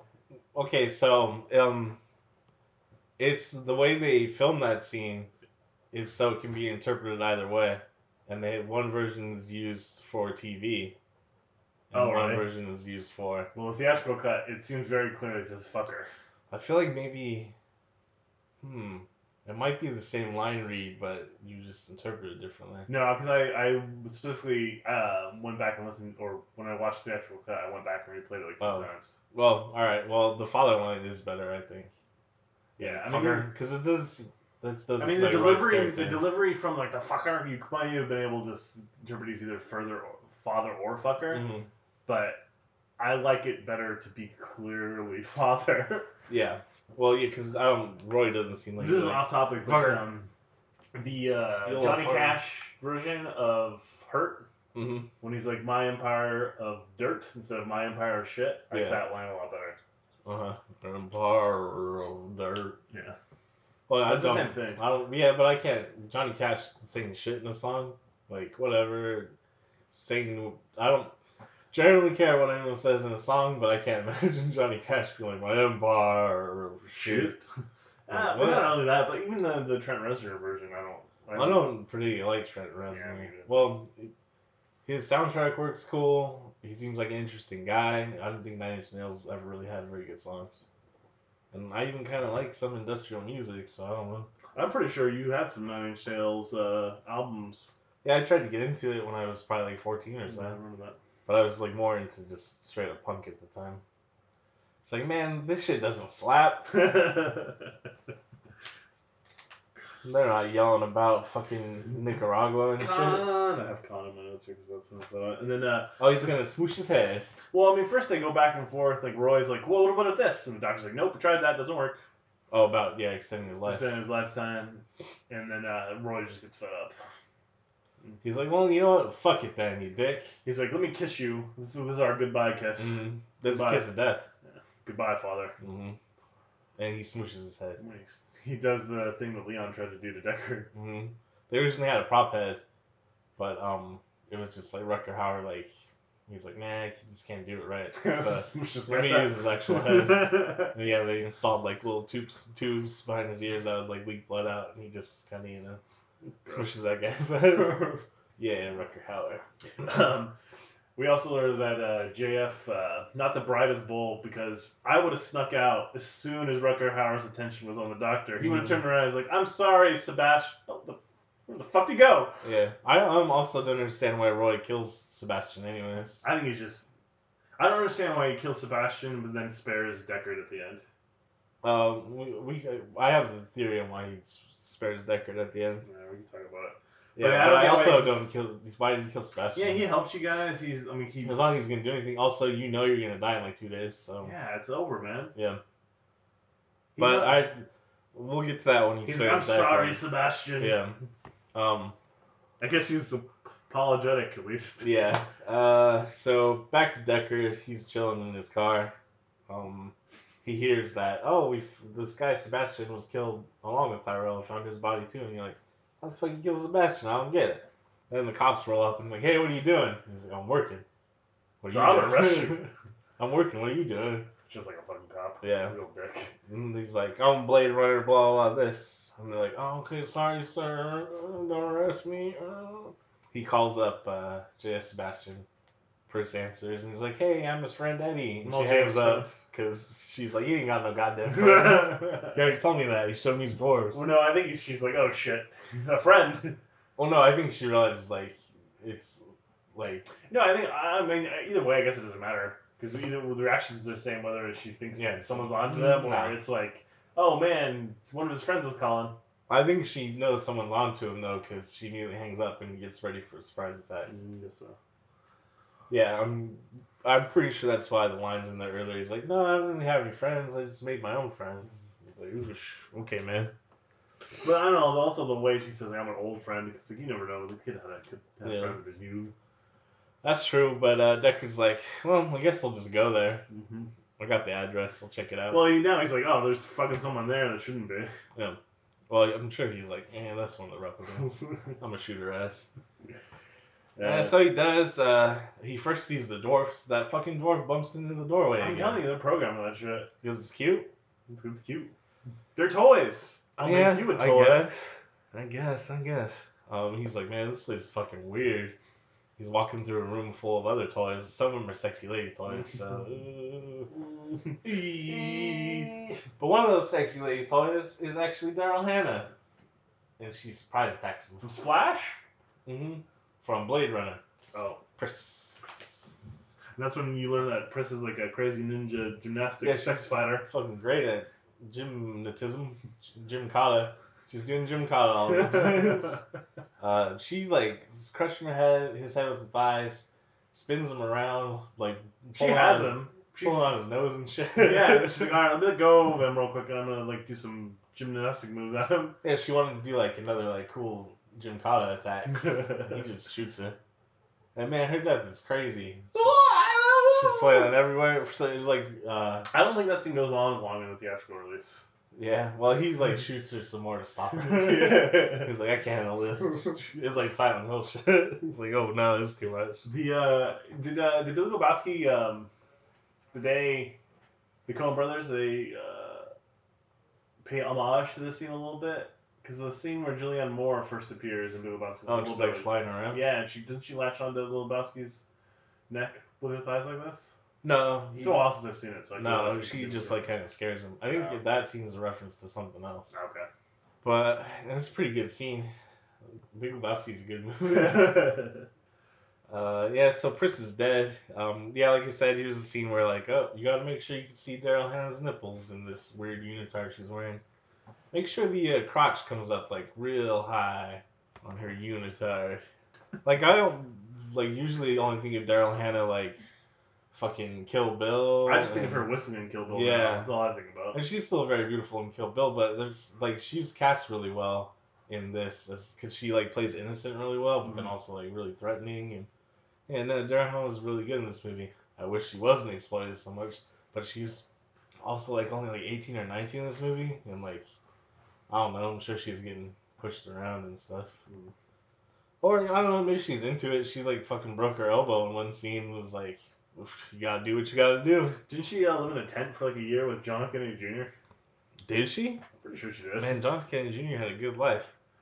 Well, I mean, not so great. His dad died when he was pretty young. Yeah, and he died when he was pretty young, but he had a nice, short, good life, living in tents Hannah.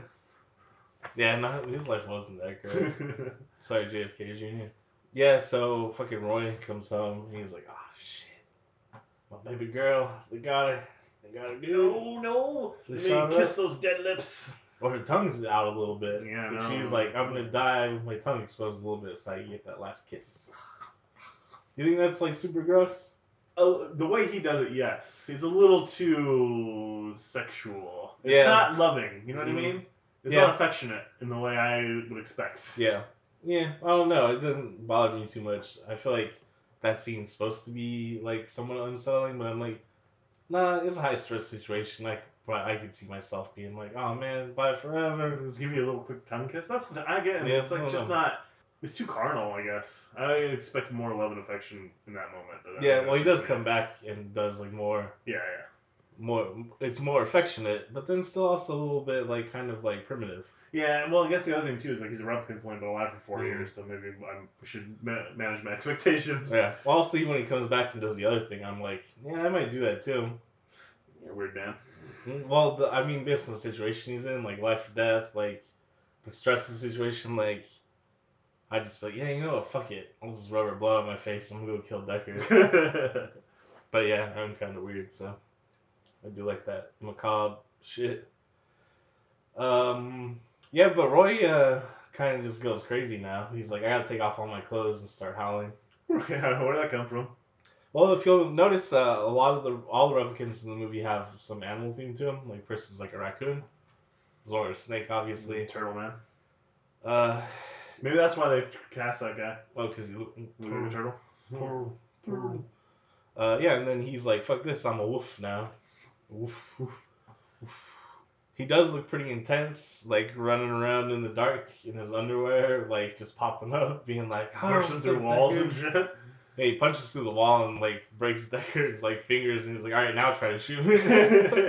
well, then Deckard re- just re-snaps back His left hand. He, well, he also just left hands him right away and shoots off part of his ear. But uh, yeah, Roy's too fast. He fucking dodged bullets and shit. Uh, Deckard just starts running away. He's like, I gotta get the fuck out of here. um, he crawls, does get a- through, he crawls through that hole in the roof. Well, first he hits him with a pipe, Yeah, and fucking Roy's like, "That's not fair." Well, first of all, he says using a gun is not very sporting too. yeah, but it's all fair, man. You're a fucking replicant that's like four times as strong as him. You- You're lucky. All he had was a pipe. Mhm. I don't want to die. Yeah, he, yeah. You, you see, you just pushed a man's eyes through the back of his head. Well, it's, uh, when Deckard's like in the bathroom, like, oh shit, goddamn, and he just pops his head through the wall. He's like, you can tell um he's starting like his systems are starting to fail at that point because he's saying weird shit. He's yeah. He's not all there. He's sweating weird. hmm Yeah, everything, his stuff he's saying kind of makes sense, but it's like no, not really. He has like a fever dream. And then yeah, he uh, his hand stops working, and he's like, no, not right now. And he's biting it. And He's like, I know how to do this. The stigmata. Yeah, which I don't really get the mechanics of. Like his hand's like permanently cramping up, like getting rigor mortis, and so he just pushes the Nail through nail the tendons? Yeah, so Yeah, it's like releases it. There's some weird symbolism in this scene. Yeah, with very Jesus-y stuff. Yeah. Yeah. Um, but it's pretty cool, man. He's just fucking running around. Rutger Hauer looking good and scary. Like if he was chasing me around, I'd probably be like, I don't know. We'll see how this goes. But I think it might be bigger than Rutger Hauer anyway. Plus, he's quite old now. You probably got it. Well, I mean, like him, this exact Oh. scenario playing out, would be like, uh, I don't know. And him not being a replicant, and just being Rutger Hauer in his prime, like I could probably take him. Um, I did not like how wet and dirty everything was in the scene. I mean, I like it for the scene, but I was just imagining myself in the situation. I'm like, oh man, his Rutger Hauer's feet are getting so dirty. Like that mean like rolling around in this garbage. as like the actor or as like the character? Because as a character, it, I imagine it as like, yeah, it's fucking gross, but at this point, I'm just trying not to get my eyes pushed to the back of my head. Yeah, well, a little bit the actor, and a little bit just like the character too. Like I'm sure in the moment you're not gonna care, but but I, afterwards, you'd be like, yeah, fuck. this is me afterwards being like, oh my god, it's so dirty, my coat, oh my coat, oh my god, I saw all my teeth. My coat. yeah. Um, yeah, did I live? Oh my coat, my. Oh. Uh, yeah, but Roy's not really beating him up too much. He's just kind of chasing him, playing with him. Uh, Deckard tries to do a big jump. You look quite naked. Yep, in between two buildings. Uh, yeah, apparently, um, Harrison Ford's stunt double hurt himself doing that Yeah, scene. lot of people hurt he like themselves. separated his shoulder, but he still was able to hang on. That's the shot they used. And then, um, because of an impending like strike, uh, they weren't sure if they were gonna be able to film the stunt double for Rutger Howard to do it the next day. So what they did is they just moved the gap a little bit closer together, and Rutger Hauer just did it himself. he was like, "Nah, just tighten it up. I'll do it." And he's like, "Yeah, no problem, Rutger Howard." no! and that's how Rutger Howard died. nah, he was fine. He has a dove for some reason though. yeah, where did that come from? He just picked it up. He's like, "Oh, I found a dove on the roof," and he's just holding it like by the tail and legs and shit too. See, It's guy, I watched the movie twice, so uh, I still the second time I'm like, all right, I'm gonna see where this dove come from. But I don't know, magic dove. He's a magician. Yeah. So same thing. Deckard's fallen, and he's like, "Yeah, this is what it's like to fear." It's like, yeah, I know what fear's like. I'm a Man, man. like human beings are full of fear. Yeah, I'm, We're prey animals. I'm still. familiar. Uh, but Deckard's about to fall, and wow, Roy saves him. Why? Why would he do this thing? Why? Because his Wow. body's shutting down, he's going crazy. Why? He's also got Well, he lifts him up, and he gives, uh, speech about memories. yeah. Also, a lot of it's improvised by Rutger Hauer. Oh, that's cool. Yeah. Uh, I my my notes I wrote memories are a funny thing, Roy. Next time, write a book. and then Rutger Hauer did. yeah, no, no, not Rutger Hauer though. Oh, Roy. Like, Roy. Some of the shit he says is pretty cool. I'm Yeah, he's like interesting. I it's probably because he's only four years old, but this is the kind of shit all humans have to deal with. Like Yeah. your memories are not going to live past you. Well, Um, maybe to a like certain extent, couple your- generations. couple generations at best. yeah. Unless you're like George Washington or Genghis Khan, you're not really going to be remembered. Nah, And I will be though because of this podcast. Obviously, we're going to be very big, Yeah. very Mhm. famous people. Yeah, everyone remember me. Yeah, Man, not me. I'll be like, there's Kyle McDonald and his brother uh, Steve, I think. Steve McDonald. That sounds weird. Steve McDonald. Steve McDonald. I was talking to Court the other day. I'm like, you didn't realize that if my family never wanted to get into politics, there's a chance you'd be talking to Sean O'Shaughnessy right now. yeah. Sean O'Shaughnessy. I guess your name probably wouldn't be Sean Yeah, I probably wouldn't, but- O'Shaughnessy. I like to think in some weird alternate. There's Sean. Hey, it's me, Sean O'Shaughnessy. Oh, hi, Venezuela, it's me, Sean O'Shaughnessy. Yeah, that's funny. Jameson Patrick O'Shaughnessy. There's like a not a more Irish name than that. Yeah, yeah. Ryan Thomas O'Shaughnessy Yeah. Your other son. That's pretty Irish. Um, yeah, so he says some cool stuff. He's like, man, you ever seen bow cruisers getting all blown up? Yeah, like those are cool things. Like, so you should have write a book. Yeah. I mean, Instead of that'd be going back to Earth and That's a, that's a totally different movie about a replicant and trying to write a book before that's, it that'll be dies. Blade Runner 2051. yeah. Um. That's the movie I want to make. Yeah. Uh, so I think he saves uh, Deckard just because he realizes, oh, this is it. Yeah, that's kind of Um, my thing too. Like he he has like a end of life moment. Yeah, he's just like, you know what? None of it matters. Why would I kill this guy? I shouldn't even bother killing Tyrell or Sebastian. Yeah, I you feel know? bad about Sebastian right now. Yeah, I think he's just like, nah, it didn't matter. I, what does matter is that you know, at least I got to live. I have these memories. Um, shouldn't have done all that terrible shit for nothing. So He kind of has that live. moment with this with uh, Doctor Tyrell too. He's like, I've done so much Yeah. horrible things, but wonderful. oh, nothing the god of genetics, genetic modification will let me into Yeah. genetic modified heaven for, And right? like, let me do one more horrible thing. Except for, um, I don't like Tyrell. They don't show anything about him that specifically makes him straight up evil. oh But no, he's a he's a fucking evil. dude. yeah, I'm like, yeah, you can kill him. I don't care. Get that guy. yeah. Um. Oh yeah. Also, wax his skin. go in more detail when he goes back to Pris and like rubs her blood on his face or whatever. Like, uh, yeah, I get it.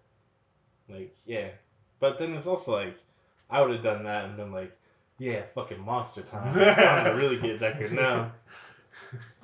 But uh, I think the Pris thing too is part of it. He's just like, ah, you know, I really loved her, and she's gone now, and I guess I'll be gone too, and you know, maybe Deckard can just he can bang a replicant. we'll bang, okay? Um, yeah. So then uh, Roy freezes up. Deckard's like, I don't know what the fuck just happened, man. I'm so drunk. And uh, Edward James Olmos shows up again out of nowhere. Throws him his gun. That's how he does it. I, this is what I'm like, Olmos is like a spooky ghost. He's like the ghost of Christmas future. Well, I, my feeling is like they're everybody because Sebastian just died, so the cops are like heading over to the apartment to check things out, and that's Yeah, and he They- came across his gun. Came He's across like, his hey, gun. You all right? Looks like everything turned out a okay. oh, like, she's not gonna live forever, but you know who does? See ya. Yeah, it's like too bad she can't.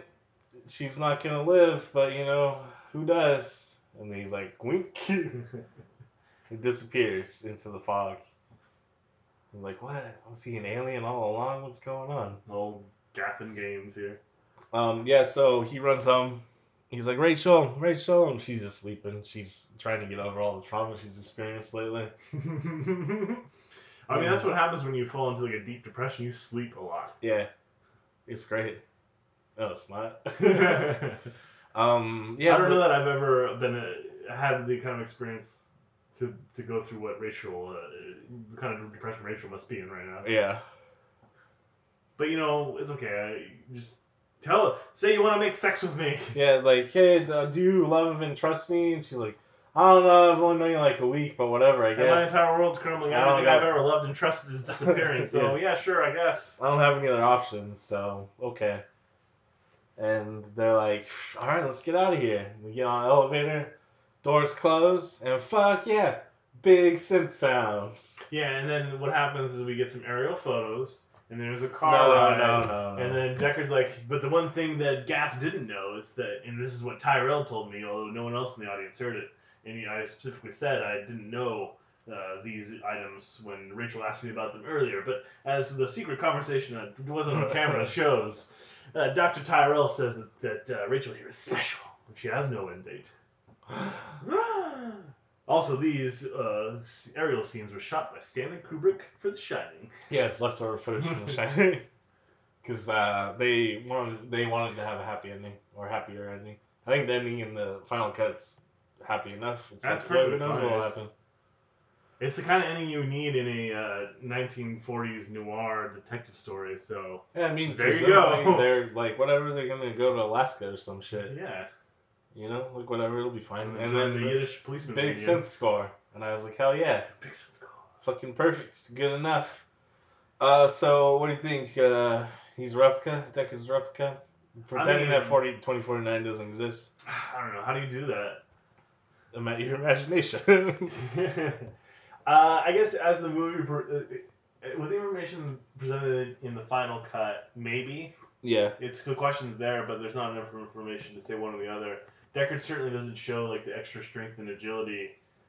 Um, Yeah, he's just a really shitty replicant. Yeah, he could be a really shitty replicant, I guess. The other thing too is he clearly has a lot more memories implanted than even like Rachel does, uh, because he's a better replicant than you know Rachel or Roy if he is a replicant. hmm And the other question too is are, are all the Blade Runners replicants? They're just out there killing their own kind.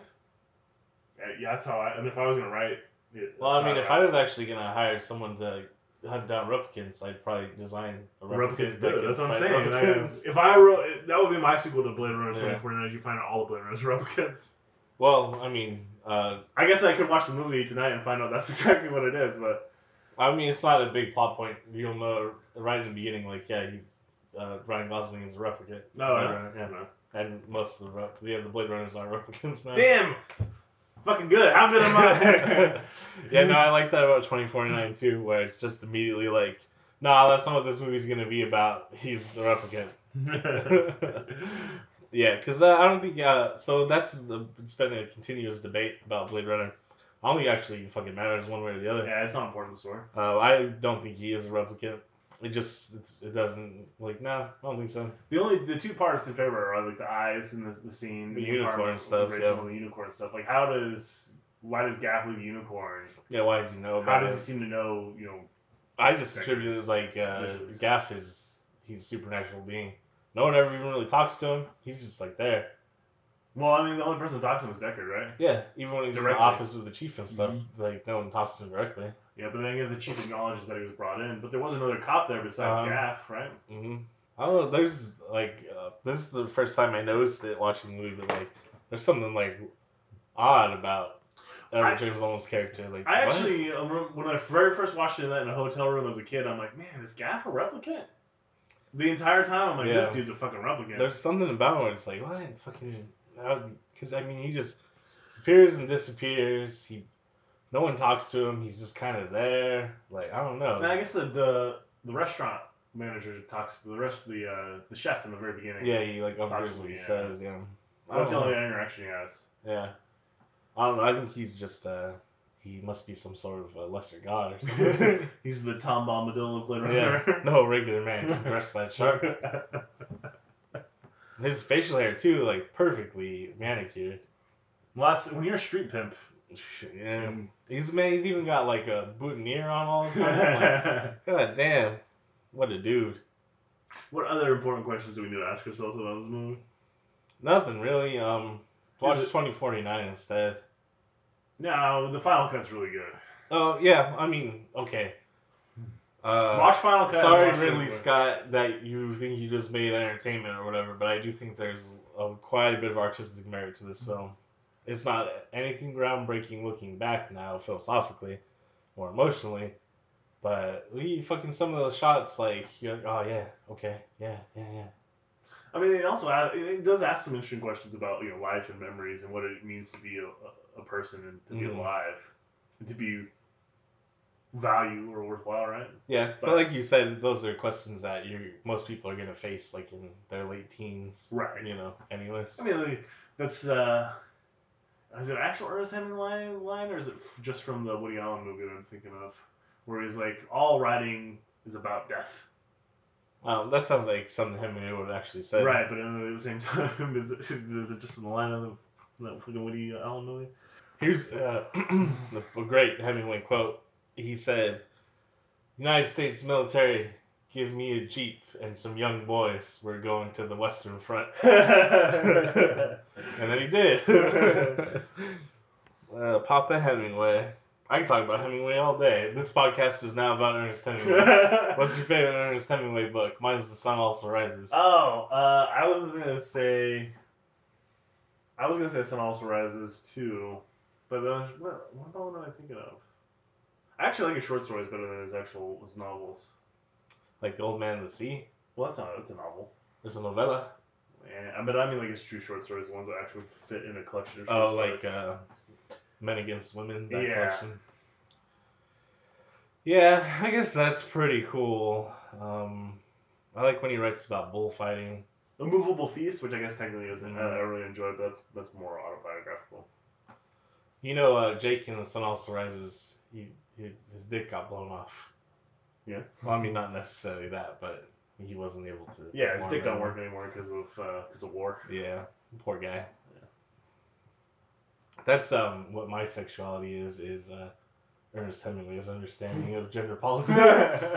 I, I identify gender. Uh, I identify as uh, Hemingway's understanding of gender politics. ah, man, what movie are we watching next? I think we need, let's do some lighter affair. A lighter fare. Um, I was thinking. I was thinking we could watch. Oh man, I knew for sure last night what I wanted to watch. What was it? Uh, should have wrote down. That's what I do. Yeah, I should have. Usually, I just remember stuff though. When I guess. Yeah, uh, sometimes that's the problem is I've gotten older. Things I tell myself, oh, I'll just remember. I'll just remember for later. I don't remember. I don't know if it's actually me getting older, if it's just as a kid I had less to remember. I actually think it's that. Uh, oh, Life Force. Life Force. Yeah, about space vampires. We got it. yeah, uh, it'll be lighter. This will be one that's like fun to watch because of how goofy it is. The one I was going to suggest is Beastmaster, but I guess we'll say. oh shit, we'll do that next. All right, cool. Check out the website. McVentureProductions.com. We're going to be streaming more. Actually, at this when this comes out, we probably are streaming more. Yeah, we'll probably be good. This is uh, yeah, this is also a couple days before New Year's, so hopefully 2019 is going good for everyone. Hopefully, it doesn't quite look like the opening of Blade Runner. Yeah, maybe uh, I don't know. Do we have a new president at this point? Since this will be out in like three weeks, Probably not. we'll see. But thanks for listening. This has been Space Force. Um, fuck the alt right. You know, donate or buy our shit. I don't know. Do something. Do something. Do something crazy.